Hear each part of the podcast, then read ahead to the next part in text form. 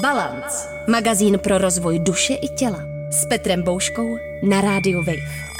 Balance. Dobrý večer, vážení přátelé, dámy a pánové, na besedě u Big Beatu. Vítejte u živého natáčení podcastu Balance, který vysílá každé úterý Radio Wave a tento podcast se jmenuje Duševnímu zdraví. Moje jméno je Petr Bouška, jsem jeho autorem a se mnou je tady psychoterapeutka z Institutu Moderní láska Emma Sikora. Ahoj, Emo. Dobrý večer, ahoj. Já jsem moc rád, že jste přišli a říkal jsem se, jaký téma zvolit pro letní festival, pro letní nezávislý, velmi sympatický festival. A je to sympatický festival. Já když jsem přijel, tak jsem přijel eh, z Uherského hradiště, kde jsem dostal takovou lehkou virózu. Myslím, myslím si, že odborně se tomu říká kocovina. Téma, který jsme zvolili, si myslím, že se hodí k letním festivalům a k létu obecně jsou to vztahy a právě letní lásky je něco, od čeho bychom se chtěli odpíchnout. Emo, letní lásky, krátkodobé vztahy. Čím jsou podle tebe specifické? Mě vždycky, když se někdo zeptá na krátkodobé vztahy nebo letní lásky, tak mám takovou tendenci je trochu obhájit. Že jako vztah nemusí být dlouhý, doživotní, aby byl důležitý, významný. A že vlastně i takovýhle kratší formát může být pro nás hodně důležitý.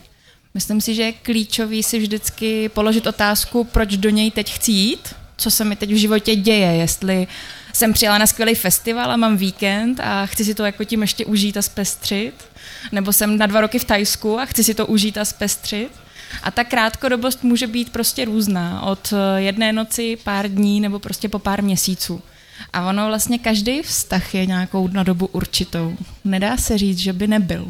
Každý vztah jednou skončí, záleží na tom jak, ale přijde, že žijeme v, té, v tom převládající normě, v těch pohádkách, ve které jsme slychávali jako děti, že, když, že máme teda někoho potkat, tu osudovou lásku a pak je tam, ty pohádky končí a žili šťastně až do smrti. Happily ever after. Já si vždycky říkám, že to asi umřeli velmi záhy, Možná už na další den. Možná hned další den, nebo ta zamilovanost prý trvá zhruba půl rok a jak je člověk starší, tak se to, tak se to zkracuje.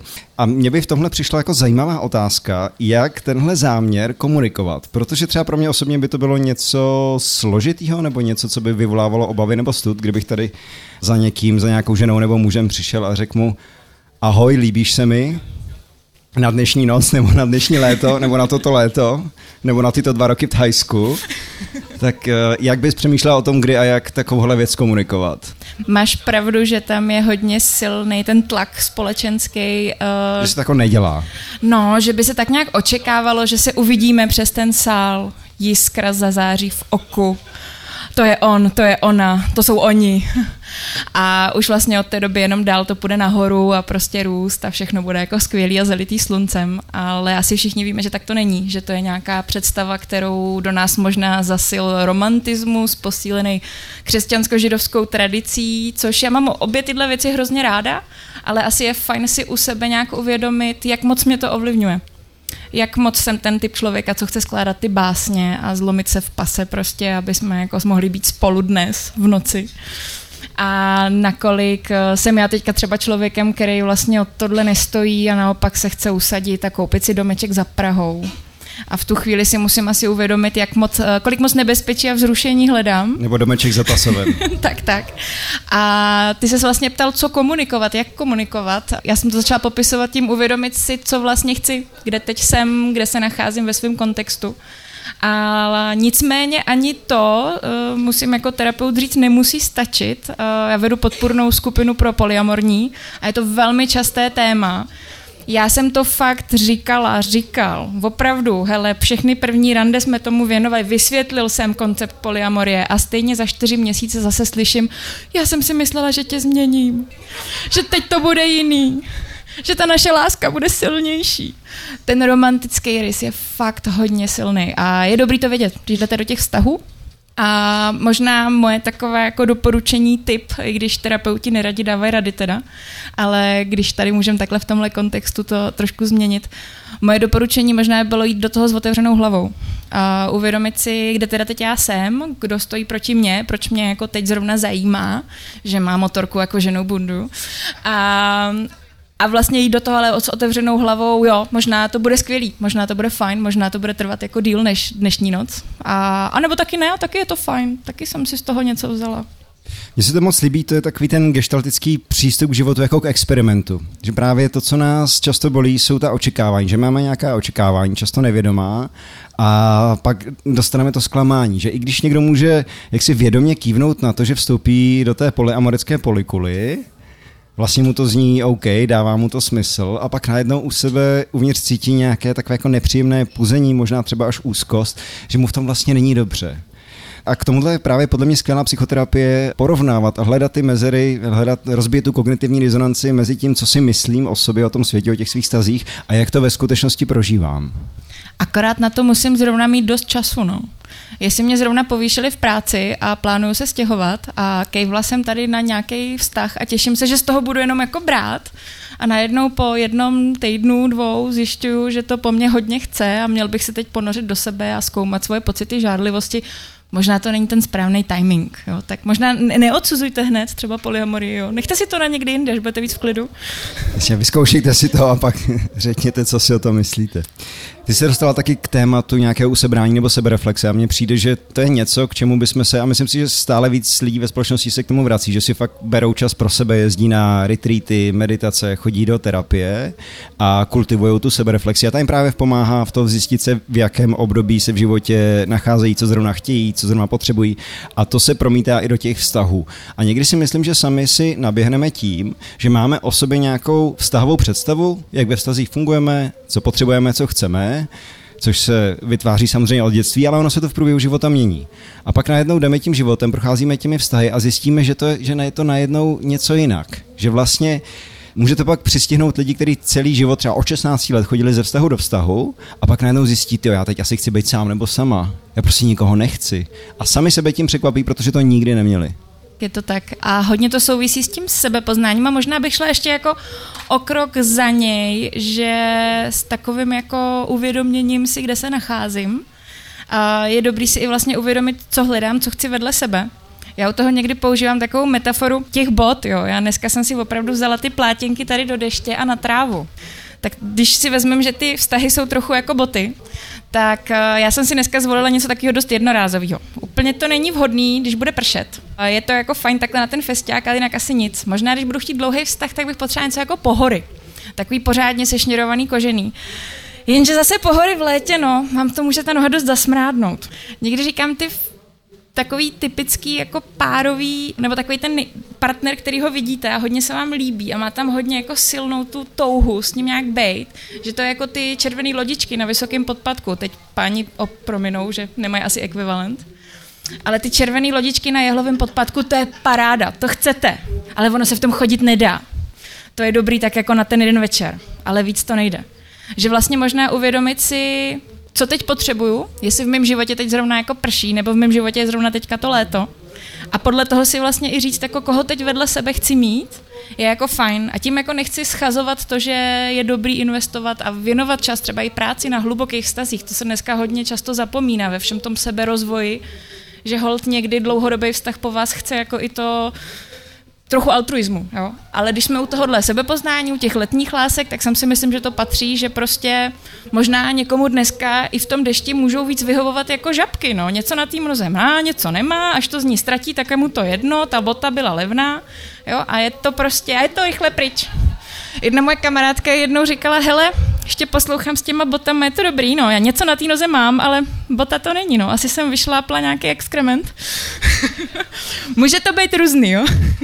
Já celou dobu tvé odpovědi přemýšlel, já jsem si vzal sebou boty dvoje, ale úplně nevím, jak to na tu partnerskou analogii mám. No, co bys řekl? já si nejsem připravený to sdílet.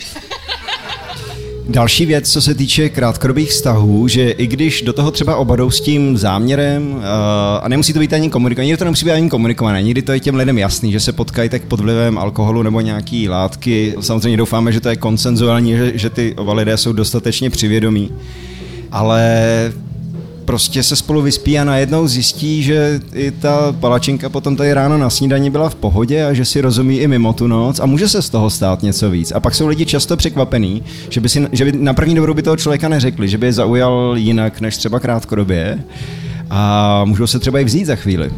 To je pravda, uh, jsi mi hezky nahrál, vlastně moje manželství taky začalo jako taková letní láska A dneska bych řekla, že můj muž je taková dobrá bota, že se v ní dá chodit i v létě, ale i v zimě. Taková kožená, nejmenovaná. Musíte se o ní starat, trochu to jako pucovat, jo. Sem tam to i jako nakrémovat, jako nechat třeba přes noc utopení, ono to jako líp saje pak. Ale vydrží ty exkrementy. Ale vydrží roky. Dá se i podrazit podrážka. teda to už u někoho jiného za peníze, ale je to dobrý. No a ještě jeden aspekt, který mě napadl k těm krátkodobým vztahům, k těm festivalovým úletům, eh, co když do toho vstoupí aspekt nevěry. V současné době vnímám, že ta společnost je čím dál tím víc otevřená tomu se bavit o tom, že prostě jeden muž a jedna žena až do konce života nemusí být to ono jediné a možná cesta. Ono, i když jenom vezmete, tak za posledních sto let se pojem monogamie změnil z jednoho člověka jako na celý život v jednoho člověka v tuhle chvíli. Což je jako obrovský skok. A já věřím, věřím, že za dalších sto let to bude jako další velký skok v tom, jak vlastně tu monogamy jako takovou vnímáme. A u té nevěry vždycky si říkám, je dobrý se vlastně fakt jako sám sobě podívat do tváře ráno v tom zrcadle po té palačince a říct si tak, eh, co se to teď stalo. Jako byl to úlet, bylo to prostě moje, moje opojení, síla okamžiku, nebo to bylo něco, že mi prostě chybí, že už jako vlastně nějakou dobu něco hledám, že už nějakou dobu mi něco nefunguje a že vlastně v tom životě potřebuji zkoumat třeba něco dalšího. Takže zač- začít vlastně s tou upřímností sám k sobě je fajn a mám i zkušenost s tím, že to často bývá nějaký téma terapie. Jako takový ten urgentní kol, rychle, rychle něco potřebuju, to bývá buď rozchod, anebo právě, že se něco stalo a já najednou nevím jestli v tom chci vejít, zůstat, vydržet, komunikovat to, co to změní, co to znamená. A to je nějaká chvíle na to se fakt zamyslet, protože ovlivňujete životy dalších lidí a k tomu bych měla velký respekt. To je super poznámka, že se to právě v tu chvíli netýká jenom mě. A já věřím a znám páry, který jsou konsenzuálně nemonogamní, k tomu se dostaneme. Ale v té nevěře mi přijde, jednak napřed bych se chtěl zeptat na jeden mýtus, o kterém psychologie často hovoří, a to je právě, že ve spokojeném vztahu se nevěra neděje. Ano, tak úplně není pravda. No a když jíte zdravě, tak si nikdy nedáte koláč, že jo? Nebo nebudete nemocný. No. Přesně. A nikdy nebudete nemocný. Uh, bylo by to krásný, bylo by to skvělý, ale uh, věrnost jako taková uh, může mít víc podob. Uh, můžu být věrná nějakým našim dohodám, zásadám, domluvenému stylu a to pak třeba nemusí nutně znamenat tu jakoby exkluzivitu sexuální. Takže možná ještě víc, než jako když mluvíme o věrnosti, tak si říct, jako jestli to opravdu je jenom ta sexuální exkluzivnost, anebo je to něco víc. Je to třeba to, že jsme si řekli, že se na sebe vždycky můžeme spolehnout a my jsme se pohádali, já jsem vodil pryč, prostě dal jsem si tři piva a teď jsem tohle proved. Jo. A to vlastně jako zase, ten kontext, to jako proč jsem to udělal, jo, pořád se vracet k tomuhle, že ten může to mít prostě různý dopady a různý důvody, proč se tohle celý stalo. Obecně si myslím, že hranice nevěry je něco, co by pro páry nebo i pro polyamerické vztahy bylo dobré si vykomunikovat. Protože to je... Dal širok... jsem jí pusu. Kam? jak dlouhou, jo? A jak dlouho? No. A co si u toho cítil? S kým si to píšeš? Proč Řekni si s ní mi píš... víc. Proč si furt píšeš s ní? Ty jsi poslal ten obrázek, co mě? Ne, je to tak, že uh, já teda nemám ráda, jak se furt říká, ve vztahu musíte komunikovat, komunikovat, komunikovat.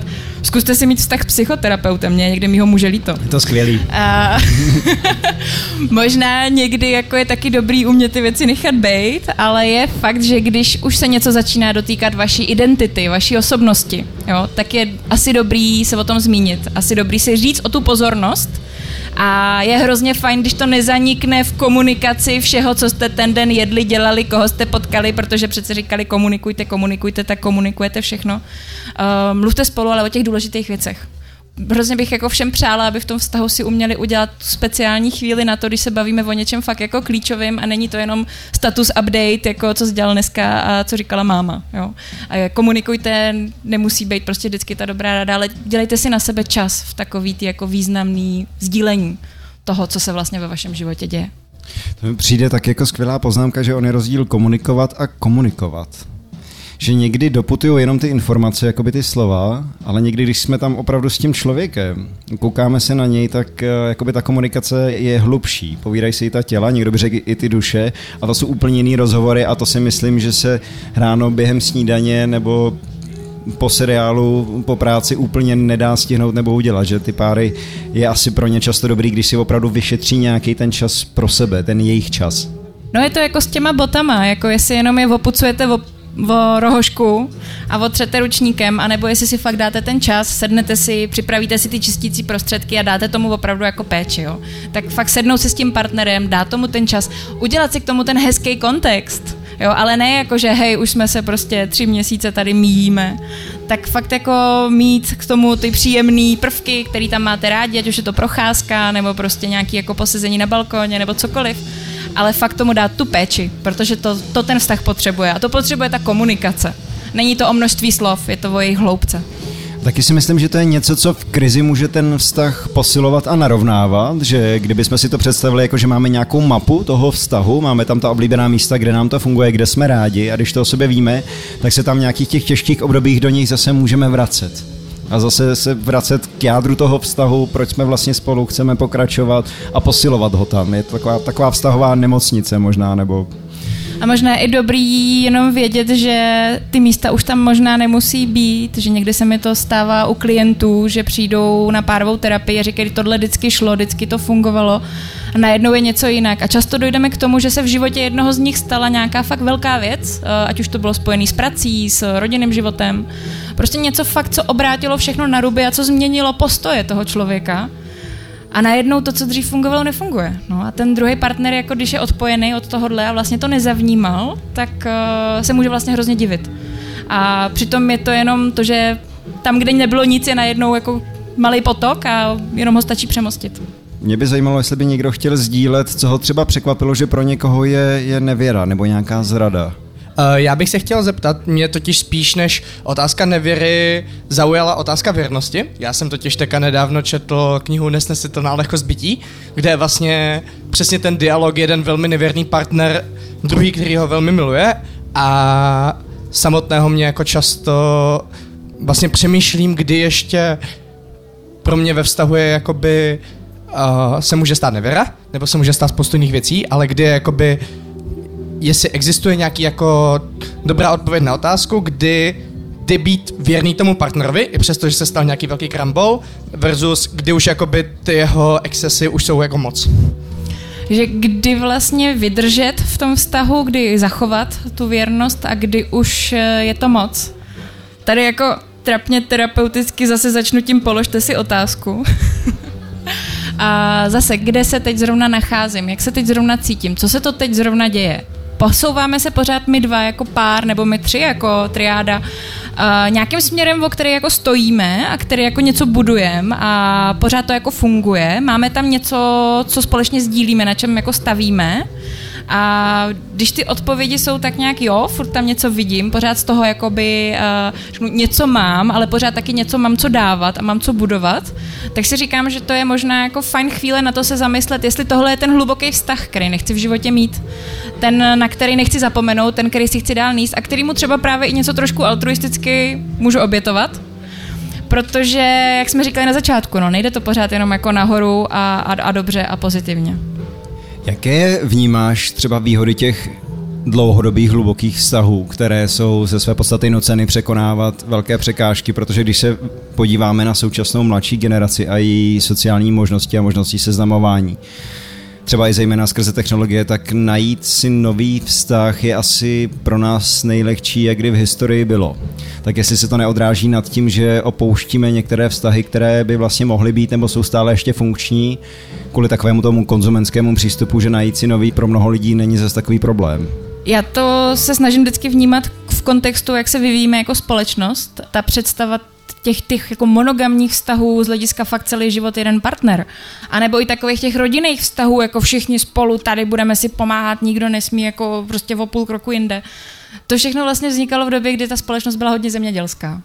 A už jenom s tím přechodem k průmyslu se najednou umožnilo, že když jste sedmý dítě na statku, tak tam jako nemusíte celý život zůstat a prostě všechny ty vztahy jako zdědit, ale můžete se prostě zvednout, jet tady kousek do Ostravy a prostě vydělat si vlastní peníze a udělat si vlastní život. A tohle se vlastně jenom jako posiluje a posouvá dál, že my nepotřebujeme opravdu k přežití ty hluboké vztahy. Fakt znám spoustu lidí, kteří jsou single a jsou spokojení a prostě tak žijou. A i když to v té společnosti je zakořeněné, ještě to bude trvat strašně dlouho, než třeba se stane jako něco, aby ten sociální tlak byl na to, buď sám, teď je to lepší, co blbneš, ve, ve dvou v posteli, se nevyspíš. Jsou na to nějaký výzkumy, že z hlediska spánkové hygieny je lepší, když lidi spí jako dokonce i sami tak v místnosti, no. On je to takový selský rozum, no. To jako, taky v posteli se vyspíte líp než na zemi. Ne, ale je to fakt, eh, jak se tady furt bavíme o tom, pojďte se podívat jako do sebe, eh, co to pro mě znamená, hledejte ten kontext, tak tady je vlastně ten kontext i společenský, který nás vede k tomu, že jo, fakt už ty hluboký vztahy nepotřebujeme, ale možná včera jsem eh, byla na pohřbu mýho dědy a hodně mi to vedlo k tomu si vlastně uvědomit tu sílu toho, jak ty dlouhé vztahy můžou být vlastně krásný, důležitý, provázejí vás tím životem a že to je obrovská hodnota. A já vím, že to tak v sobě mám, že tyhle ty věci kolem jako víry a důvěry a respektu jsou pro mě důležitý a že vlastně v tom dlouhém vztahu mají mnohem lepší prostor pro to růst. Takže když se podíváte do sebe, možná uvidíte, jestli na vaší, vašem políčku tohle růst může a je to fajn, a nebo to radši chcete prostě vydláždit, dát si tam pár květináčů a jakoby jet to trošku jako v jiném tempu, protože pak prostě máte s tím trochu méně práce, je to pravda, ale jako musíte se starat mnohem více o sebe. Mě k tomu napadá, že ty dlouhodobé hluboké vztahy nemusí nutně být partnerské jestli právě přátelství nejsou ty klíčové vztahy, které nás učiní spokojnějšími a mají smysl, o které bychom měli usilovat a opustit právě ten narrativ té pohádky a té jedné lásky na celý život. Je to to kliše, že uh, přátelé jsou rodina, kterou si vybíráme. A objevuje, se, a objevuje se teďka, jestli jste zaregistrovali i v souvislosti vlastně s bavením se o tom, že by se umožnilo manželství stejnopohlavních párů, tak vlastně občas existují i manželství lidí, kteří spolu třeba jenom jako bydlí a bydlí spolu prostě 15 let, ale vlastně už jsou pro sebe tak strašně důležití, že chtějí v případě, že jeden z nich bude v nemocnici, aby ten druhý o tom věděl a mohl za nima a měl ty informace. A vlastně ten vztah té důvěry je tak jako hluboký, že i když to není, nesouvisí s tou romantickou láskou a nesouvisí to třeba s nějakým jako sexuálním chtíčem, tak ale ten vztah je tak hluboký a krásný a důležitý, že si zaslouží jako i ten štempel jako teda manželství, když bohužel nemáme ještě víc štemplů, který bychom mohli dávat. A takže úplně s tebou souhlasím, no. To si tady udělám takovou malou reklamu, protože v podcastové sérii Balancu moderní láska, která to by bude blízká právě psycholog a psychoterapeutirka Procházka zmiňovala, že ve Francii existuje jakýsi institut sociálního manželství, že s někým můžu uzavřít eh, svazek, který není ze své podstaty jasné právní definice rodiny, ale jde to přesně o tom, abychom mohli čerpat informace o zdravotním stavu, sdílet nějakým způsobem finance, bydlení a tak dále a tak dále. Mně to vlastně v něčem dává smysl, že jo? Ne, je to, je to extrémně neromantické, ale opravdu jako právní svazek dvou lidí se nerovná romantické vzplanutí, se nerovná kvalitní jako sexuální život, se nerovná výchova dětí. To jsme si tam jenom dali jako takový ideál toho, že opravdu ve 20 bude ta jiskra v oku a padneme si do náruče a bude to skvělý až do těch prostě 80 ale to je sakra hodně práce a odhodlání na obou stranách. No. Dostáváme se k tématu, který si myslím, že je hodně zajímavý a to je konsenzuální nemonogamie což je takové trendy označení. Já bych tě poprosil, abys vysvětlila, co to je a jakých různých podob může nabývat. Tak o monogamy jsme tady mluvili, o tom, co to vlastně znamená, jaká exkluzivita. Ta nemonogamie znamená všechny ostatní barvičky v paletě. A konsenzuální uh, znamená, že se na tom domluvíme.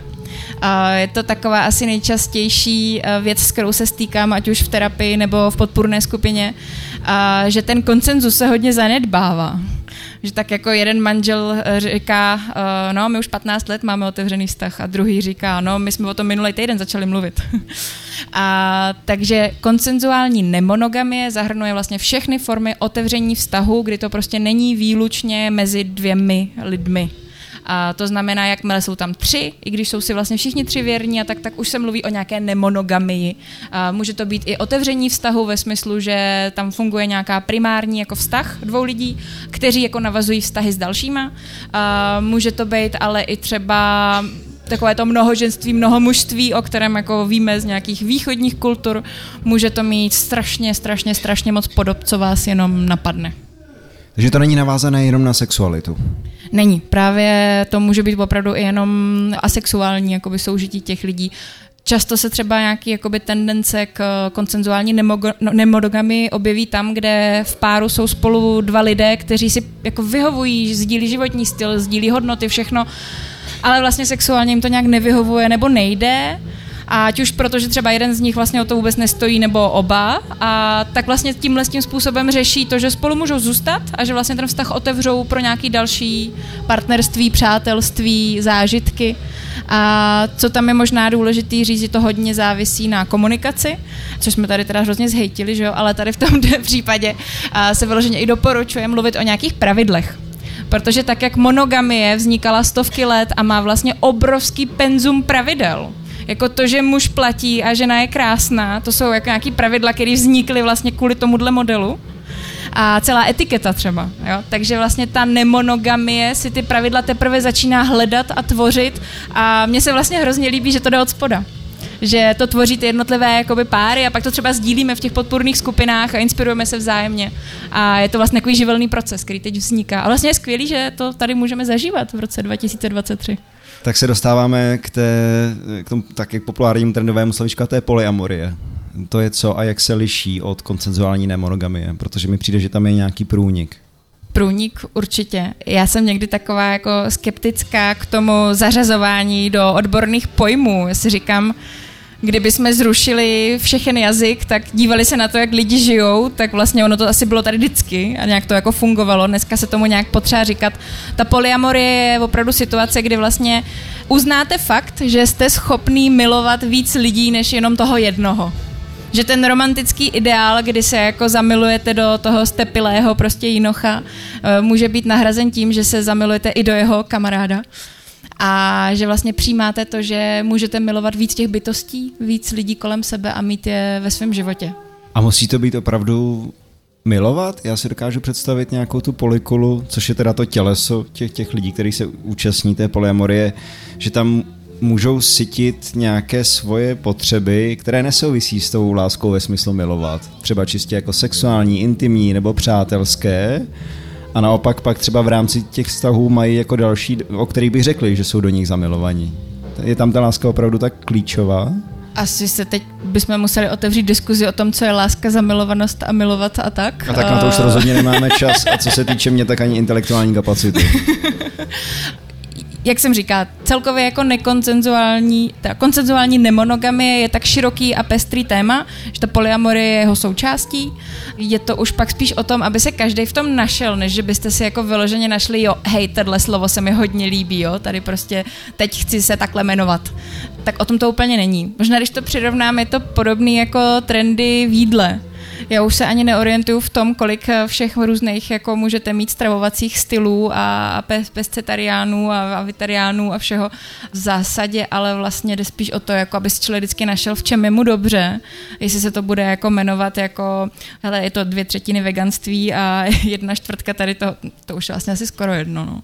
Že možná pryč od těch nálepek a spíš to jako zkoumejte sebe, v čem je vám dobře, v čem se cítíte fajn a o tomhle zkoumání třeba mluvte se svým partnerem nebo se svými partnery, protože v nějakém prostředí takový jako důvěry a toho, že jste do toho ještě jako nešlápli, ale že o tom třeba začínáte nějak si jako hrát s tou myšlenkou, to je dobrá chvíle si to vlastně v tom vztahu jako otevřít. Ne až ve chvíli, kdy řeknete, hele, tak já jsem o víkendu tady potkala hrozně sympatického pána, jo, tak teďka budeme polyamorní. To už je trochu pozdě. Napadá mě, jestli to není náročné nebo komplikované na, na třech úrovních. A ta jedna je ta čistě praktická. To znamená čas, typy těch vztahů, ve stazích nejenom jak, jak si beru, ale i dávám něco a někdy člověka dokáže jako vysát jeden člověk, nemusí to být ani partner nebo partnerka. Pak na úrovni té komunikace, že nejenom ta běžná komunikace praktická jako ty domluvy, ale i komunikace o vztahovosti v rámci té polikule. S mhm, tímhle to mám takhle, s touhle to mám takhle a tak jo. dále. A třetí, a to si myslím si, že je nejsložitější, a to je z hlediska citové vazby, z hlediska attachmentu. Tak kdybychom prosím tě postupně probrali všechny tyhle tři aspekty jo. polyamorie. Já si ještě furt pamatuju, že první byl organizační, pak mi budeš nahazovat. Čistě organizační na Excel. A velká, velká pravda. I to slyším hodně v rámci terapií, v rámci párových terapií nebo triádových terapií nebo podpůrných skupin, že ten organizační aspekt je velmi náročný. Někdy možná najdete starší články, kde se o polyamorních lidech nebo lidech, které, kteří otevírali své vztahy, říkalo, že jsou jako nezralí, že to je jako důkaz toho, že jim něco chybí. Eh, z mojí zkušenosti právě naopak. Jako ustát to, vydržet to, dát to dohromady, to chce vlastně mnohem víc jako eh, fištronu, než eh, co vás stojí jako udržovat vztah vlastně s jedním člověkem. Že organizačně určitě hodně do toho potom ještě vstupují děti. Často řešíme právě, co dělat, když už jsou ve vztahu i děti a vznikne nový vztah a určitě si pamatujete začátky nových vztahů. To člověka dokáže krásně pohltit. To se dokážou spustit úplně jako koktejly hormonů. A v tu chvíli se vám úplně jako nechce jít na rodinný vejlet. A teď v tu chvíli si jako říkáte, ty tak teď zradím sám sebe, když jako půjdu dělat tohle než tamto. A to jsme možná znova u toho tématu, jako kdy chci budovat hluboký vztah a kdy něco hledám, zkoumám, prostě rozšiřuju svoje obzory. Takže organizačně rozhodně je to jedna z náročných částí, která vlastně u těch polyamorních, eh, kterou hodně řešíme a která je často předmětem terapie. Druhý ten aspekt byl teda ta komunikace, a to ne ta provozní, eh, ale komunikace o tom vztahu, o povaze vztahů. To možná i hodně souvisí s tím attachmentem, který jsi vlastně uh, zmiňoval jako třetí. Často se mě někdo ptá, jestli vlastně u těch polyamorních existuje žárlivost. No existuje, obrovská. A vlastně, co, se, co je možná jiný než eh, v monogamních stazích, tak často tam vidím velkou ochotu se o té žárlivosti bavit, postavit se jí podívat se na to, proč ji cítím, proč ji mám. A tím se možná dostáváme vlastně k těm attachmentům. Já u toho někdy používám takovou metaforu, attachment nebo tu potřebu nějakého připojení se. A ono to dneska strašně frčí, když tak vygooglete si nějaký článek, najdete ty typy attachmentů. Já mám spoustu uh, kamarádek, který jako chodí a říkají, jak já si musím najít někoho s tímhle typem attachmentu, proč já mám tam ten typ attachmentu. Já si vždycky říkám, ty nebylo by lepší mít prostě jenom jako být v pohodě a neřešit ten attachment. Tak ty attachmenty jsou takový, jako že máte dvě ruce a chcete se chytit, tak eh, někomu stačí se chytit jednou rukou a někdo se potřebuje držet dvěma rukama. A ten hlavní rozdíl tam v tom vidím, jestli máte taky ty dvě nohy a máte si je o co postavit. Jo? Ty nohy to už nás zase vrací k nám, k sebepoznání, k tomu, kdo jsem já, proč to dělám, proč jsem v tomhle vztahu, jak mi v něm je, k té ochotě si tohle to přiznat. Že když mám ty nohy pevný, tak mi možná stačí jedna ruka, možná i jeden prst. A když je pevný nemám, tak fakt potřebuju křečovitě si chytit oběma rukama, protože vlastně vysím ze skály. Mě k tomu napadly dvě věci. Jedna, bych se malinko postavil do té opozice k té polyamory, že si přece jenom dokážu představit situaci z pohledu psychoterapie, že vytvářím nějaké řekněme, nestabilnější nebo povrchnější polyamorické vztahy. Právě proto, že mám třeba nějaké jádrové attachmentové zranění a bojím se vstoupit do nějakého hlubokého vztahu se závazkem, protože se bojím zopakovat to zranění, které znám z toho hlubokého dětství. Takže si dokážu představit, že respektive nechtěl bych, aby to dnešní povídání vyznělo pouze jako propaganda polyamorie, dobře, dobře, nebo dobře. propaganda je možná takový vošklivý slovo, jako PR. Mm. A, ale máš pravdu, že eh, já se s tím setkávám teda spíš v individuálních terapiích, když chodí klienti s tím, že vlastně se jim nedaří přehoupnout tu životnost vztahu přes nějaký ten jeden rok, přes tu vlastně zamilovanost. Že ona vlastně vyprchá a já mám tu romantickou krásnou představu, že to prostě musí být furt teda nahoru a jako lepší a lepší a ono to najednou jako není a je to tak nějak to a já vlastně začnu přemýšlet, ty a jako potřebuju to ještě, jako stojí to za to a teď pro boha neříkám, jo, jako sama mám vztahy, z kterých jsem teda měla jako sakra odejít dřív. A, takže není to úplně jako výzva, vydržte všechno, jo, naopak, ale říct si zpátky jako k sobě, jestli potom co se vlastně jako vyprchají takový ty první jako růžový brejle, tak uh, co tam vlastně zůstává v tom vztahu a na čem by se dalo stavět, jo? jestli tam máme, jestli je to teda ta bota s tou podrážkou, kterou já teď zrovna potřebuju, jestli je z toho materiálu, který mě se teďka hodí a jestli je teda jako pevně sešněrovaná nebo jen tak na volno když se vrátím zase k těm botám. Já jsem si všiml, že to je tvoje oblíbená metafora, já, já to plně respektuju. Mně je trochu zima. trochu zima. Máte někdo nějakou otázku, protože pomalu se s naším časem chýlíme ke konci, tak... Uh...